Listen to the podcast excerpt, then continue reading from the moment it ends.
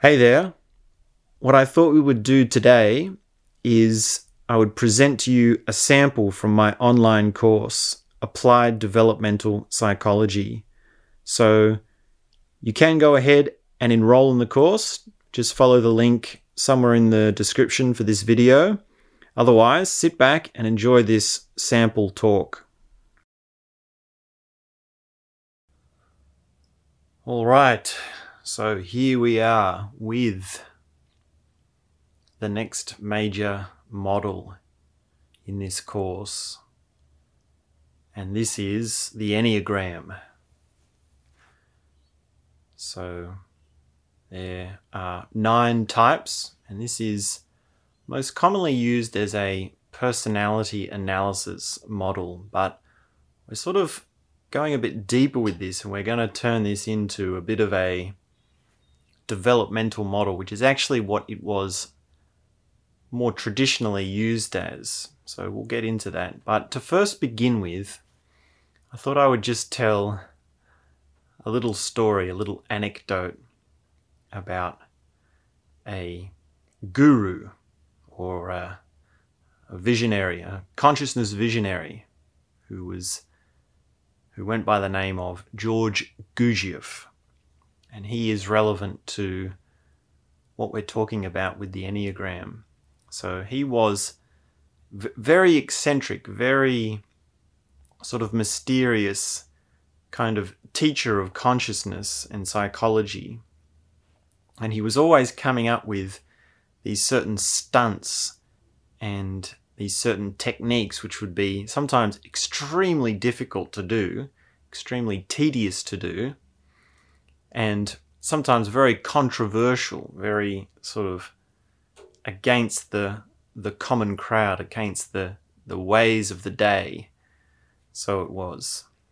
So the story goes, well, the the urban myth goes that one day the word got out that Gurdjieff was going to be at a certain place at a certain time to be teaching, to be giving a talk.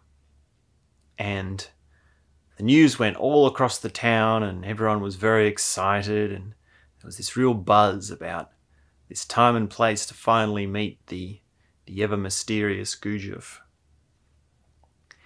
When the time came, hundreds of people turned up.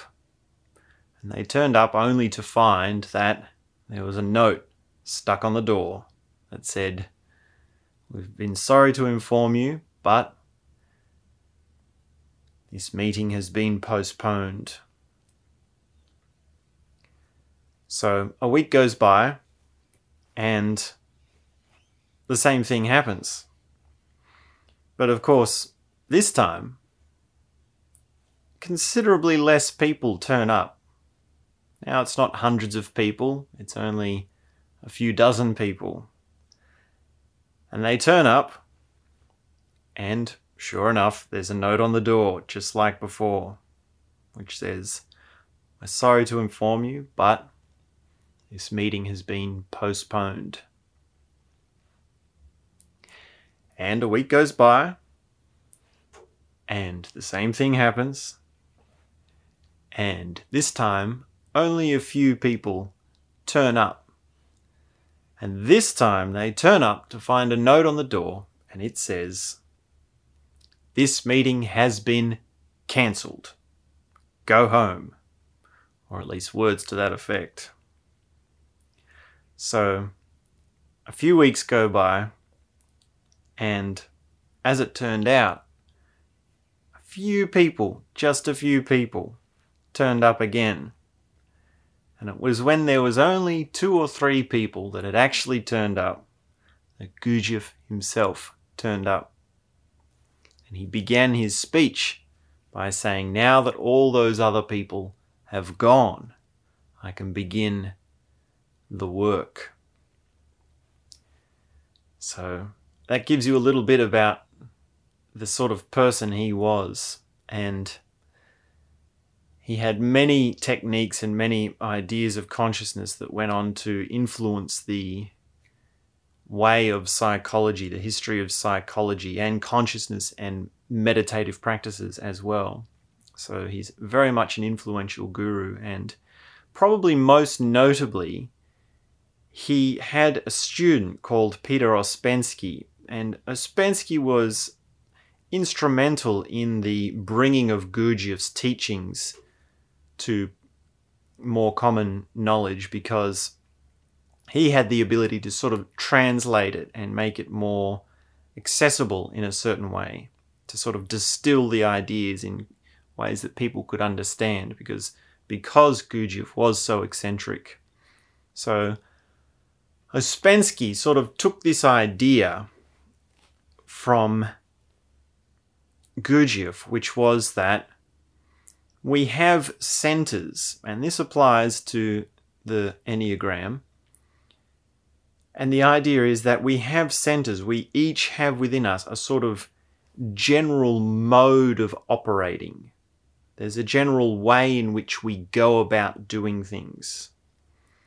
And most people are stuck in their center, and they don't realize that not only do other people have a center which is of a completely different quality, a completely different motivation, a completely different profile, but also it is possible to move your center. It is possible to bring it into something else, to actually operate from a different center, and to have, beyond that, multiple centers. So, Peter Ouspensky wrote this book, which was based on his master's teachings, on Gurdjieff's teachings. And in this book, he sort of laid out the idea that man has generally three centers, which is being action based, being feeling based, or being thinking based. So a person is either predominantly concerned with the actions that they take, the things that they do, or the feelings that they have, the emotions that they experience. The feelings are what drive them, the feelings are what they're trying to regulate, and so on. Or a person is stuck in their head. They're thinking, they're intellectual, they're full of ideas, they're full of thoughts. And the the fourth kind that Ouspensky really brought forward was that person who actually understood all three and could move between all three. And the key, or one of the important things that he pointed out to this, is that it takes a tremendous amount of effort to move a center. There's actually a conscious effort that has to happen. There has to be some way of taking it on and doing techniques, experiments, practices, work. Ultimately, they called it the work to, to be able to move into multiple centers.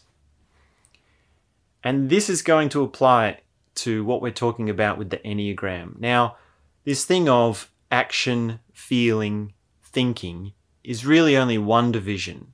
Some people divide the Enneagram into other sort of categories, such as head, heart, and gut, right? So that's a little bit different. It's more concerned with the body. And you can say, well, the head is thinking, the heart is feeling, and the gut is action. But there are differences in that.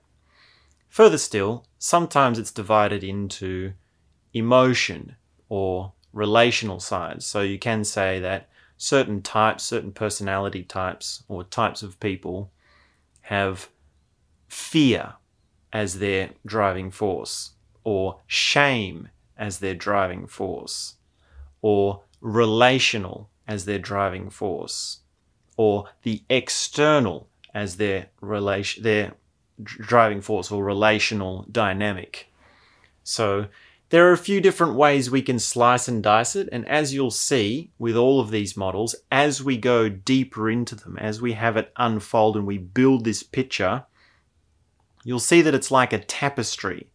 right? The threads overlap, they go in and out of each other, and there's all sorts of connections. We're, we're doing this in a full spectrum network thinking way. So these sorts of divisions are really just a way to get us up and running and to get us started with how the dynamics works. So to further help with a bit of an orientation as to where the Enneagram fits in, generally speaking, or most broadly speaking, it's between orange and green on our spiral dynamics model. So if you imagine the levels of spiral dynamics, then then the enneagram is sort of sideways, right? If you go across it, if we have like two spirals, one going up and one going sideways, then then the enneagram would be like that. Now, of course, that's really just a way to orientate ourselves, to see where we're at. And it's generally speaking how identity and ego development aligns with spiral dynamics. Other people, other psychologists would actually say that the types on the Enneagram are lines which go through spiral dynamics. So you have a type and that goes through. So that would be more like the picture we painted of lines of intelligence going through spiral dynamics. So that's just another way of doing it. Now, we can make quite a lot of fun of comparing different models and seeing how well how does the enneagram tie in with spiral dynamics. That's fun. That's good. We can do that. But that's a kind of tapestry we want to really save for later on. We want to sort of put behind spiral dynamics, just sort of put that on the backbench for a while and just turn our attention to the enneagram and just focus on the Enneagram for this section, for this next little bit. So it is very tempting to sort of say, well, let's make some comparisons and let's sort of make this into this beautiful tapestry. And we will get to that when the time is right. But generally speaking, as we move forward, we want to spend some time just focusing on the Enneagram. Hey, I hope you're enjoying this talk, I'd just like to remind you that this is a sample that comes from my online course, Applied Developmental Psychology. So if you want to go deeper, if you'd like to find out more, you can go ahead and enroll in the course. Thanks very much, and let's get back to the talk. Now, generally speaking, there are four main reactions to the Enneagram, or there's sort of four broad textbook responses to the Enneagram. Now, the first one is you don't know me, psychology is fake, and it's completely wrong. Now, of course, I hope you're beyond that stage. If you're listening to this, you most likely are beyond that stage. But because the Enneagram has such a great way of explaining things. And because there is so much in us that we deny of ourselves and we don't really want to take on, and we really actually spend quite a lot of effort keeping out of our awareness, then when something comes in and shows us to it, there's a response, there's a knee jerk reaction, there's a sort of repulsion. So there is always, and I mean even more generally speaking, there is an attitude of psychology can't tell me the answers. Psychology doesn't know me. You don't really know me. Sometimes people can take it as a kind of threat on their individuality or on their sort of sacredness or on their sort of the, the thing that's uh, uniquely theirs, right? And in fact, the Enneagram even accounts for that response. So that's one general thing, but I hope we're beyond that. I hope we're mature enough at this stage to be open to it. Now, another response, the second textbook response, is that the Enneagram explains something and it becomes very clear. It becomes like, Ah, now it makes sense. Now it is understandable to me.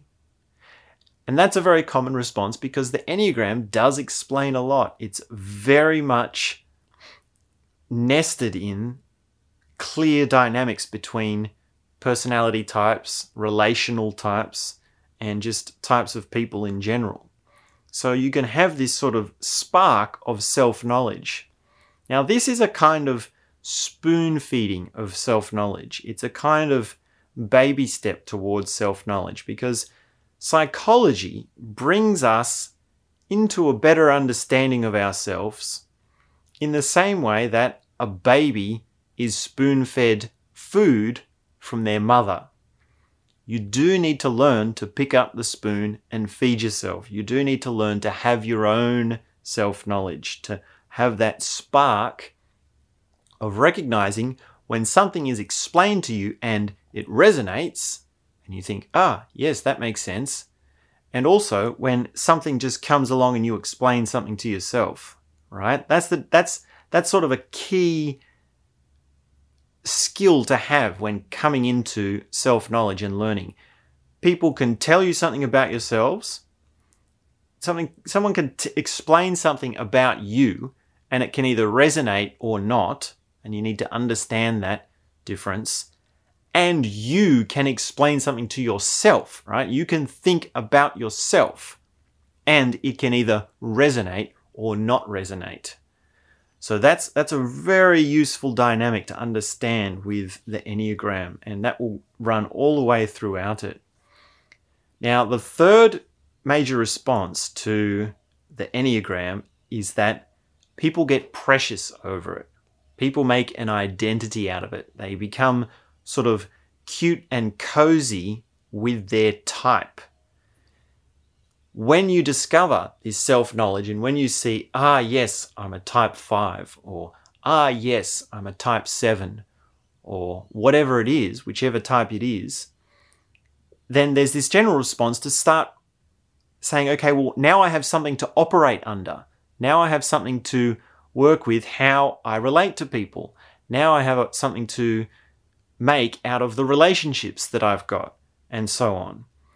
And this is a kind of stagnation. This actually is not the way in which the Enneagram is really meant to be used. It's not used as analysis. Of course, there is an analytical component to it, which is important, but it's used primarily for transformation. It's used for transcendence. So if you hear someone saying, okay, well, I'm a type this, I'm a type that, then be cautious that they're not getting too cute about identifying with a certain type. You'll actually find that to varying degrees, all types are within you. Fundamentally, absolutely fundamentally, you are both all of the types. You are every single type. And also none of them. You are something beyond all of them. And that understanding, that dynamic of reconciling being every single type and also being none of them is really the key to the propulsion through it. It's really the developmental aspect. It's really the thing that's going to bring us from not understanding to understanding to going beyond the psychology. So that really brings me to the fourth response to spiral dynamics, the fourth major, sorry, not spiral dynamics, the, the Enneagram. The fourth major response, and this is sort of the attitude we want to be taking, understanding the other responses, is that, okay, I've got a type, but I need to do something about it. It's almost like it's a problem that I've got a type. Now, that's not to demonize what you are. That's not to say that you should be pushing something down and rejecting something within yourself, because we'll get to that. We'll get to understanding repression and all of those things. But it's a problem in that you need to change. you need to develop. You need to actually do something about this and move on to another part of the the enneagram the levels. So there's a few different attitudes that can help bring that along and move that along and we'll be discussing those as we go along. They'll be changing here and there. But generally speaking you want to be saying okay i've got a type. How do I move out of that into another one? So a good way to say that, or a good a good sort of general attitude, is not which type am I? That's sort of the beginner's attitude. The more advanced attitude is how can I adopt the qualities and the modes of being from every single type? And really, if you were to go deep on this, it would be like spending time on each type. How do I be a perfectionist? And spend a couple of weeks on it. You could spend a month on it. Okay, this month I'm going to be a perfectionist. Or this month I'm going to be the challenger. What does it mean to be a challenger? This month I'm going to be a specialist just going to specialize in one thing. What does that mean? What does that look like? Well, this month, I'm going to be a helper. What would that look like? What sort of things would you do? What sort of things would you focus on? What would you think about if you were always concerned with helping others? It's very different to being the challenger or being the specialist, isn't it? And the meta skill is I'm eventually going to go around all the types and I'm going to be taking them on so that I can learn all of them, see how each of them sit within me, and then transcend.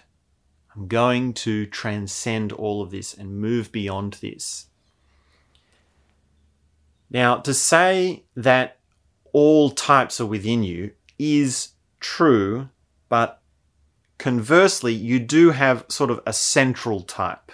You do have a kind of type that you'll you'll generally be in most of the time and really that's the one you need to contend with the most. It's the one that will be most natural for you. So we do still all have a type. We all still have that primary type, we could say. But on a higher level, which is what we're wanting to get at, this is what the point of this is, we're trying to see how all the types tie in together within ourselves.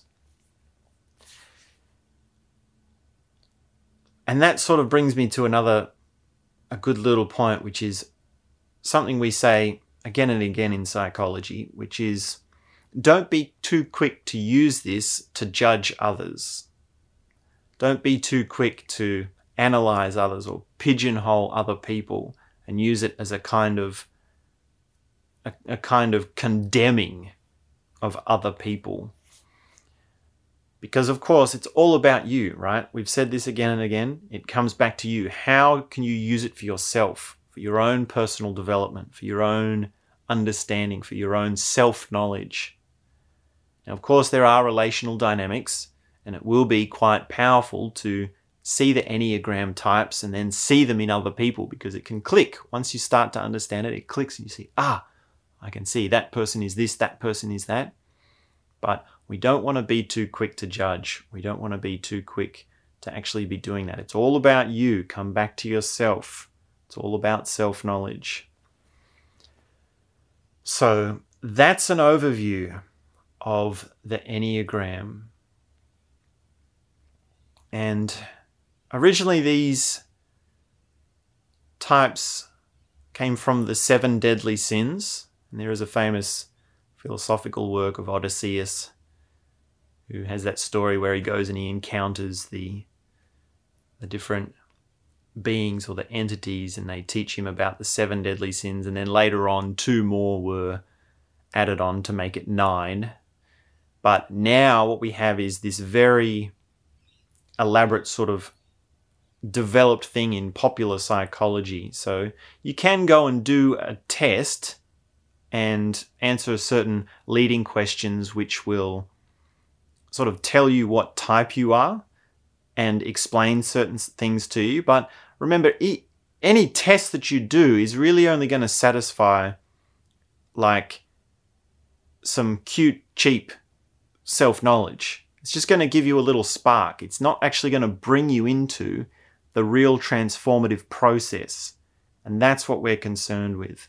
So you can do a test or you cannot do a test, but understand it's at a certain point with a certain amount of self knowledge. When you do a test, you get the results back and it will tell you what you are and you say well okay i know i know that about myself right? You asked me about my extroversion and this was the answer. So so how is that a surprise right? Because i knew that. And it can be with extroversion or masculinity femininity relating or emotions or what center you are head thinking center action center or all the rest of it so you can do that, but really we're just here to understand it and to get into the propulsion, right? I really like this word to be propelled through something because then you can go through it and beyond. So that will serve, I think, as a orientation for how we're going to go through the Enneagram. So keep those things in mind we will come back to these points again and again as we weave the tapestry. And we will also bounce around the different types, you'll see. So that'll be enough. When you're ready, jump on into the first type, which is the perfectionist. Thanks for checking out this talk. I'll just remind you once again that this comes from my online course, Applied Developmental Psychology so if you want to go deeper, if you really want to get into the depths of the mechanics and the understandings and really open yourself up to these truly amazing ideas and concepts, go on ahead and enroll in the course. There will be a link somewhere in this video or this talk where you can find out more and you can actually enroll. So thanks very much. Have a beautiful day and I look forward to seeing you in the course.